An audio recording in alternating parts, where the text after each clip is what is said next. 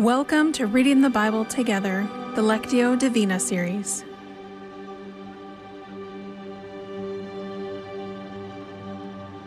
Lectio Divina is the practice of contemplating Scripture. So find a quiet space and take a deep breath as we enter into Scripture.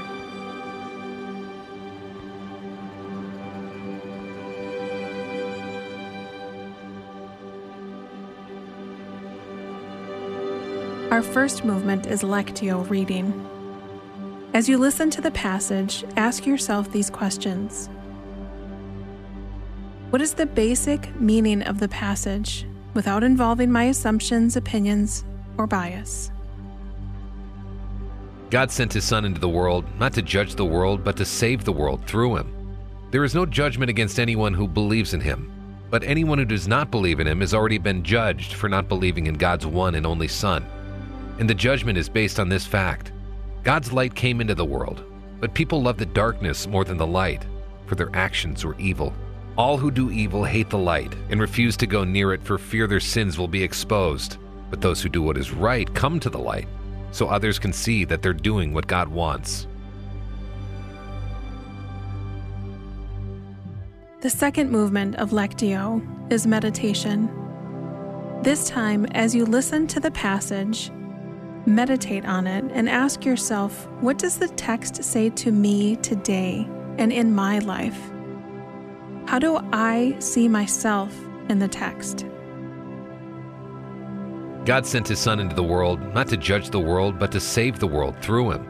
There is no judgment against anyone who believes in him, but anyone who does not believe in him has already been judged for not believing in God's one and only Son. And the judgment is based on this fact God's light came into the world but people love the darkness more than the light, for their actions were evil. All who do evil hate the light and refuse to go near it for fear their sins will be exposed. But those who do what is right come to the light, so others can see that they're doing what God wants.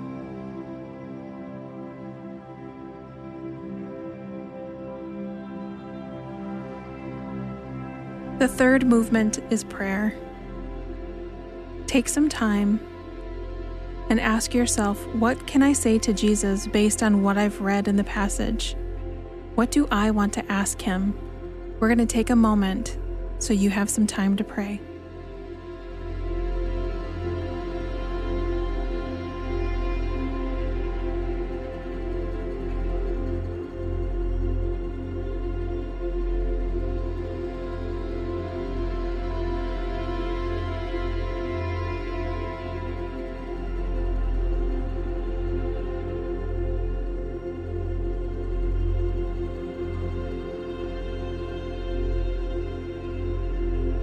The fourth and final movement is contemplation.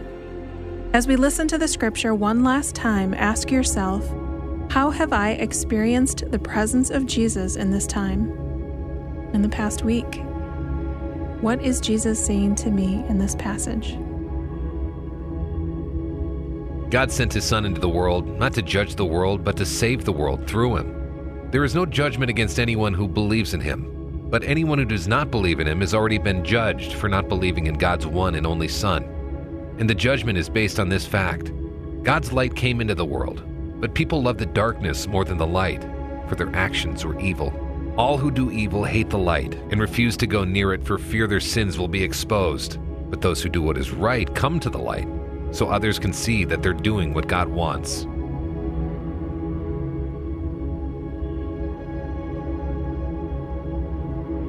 Before we head into the rest of our day, let's pray together. Father, I thank you that you know everything and you're so big and you are personal.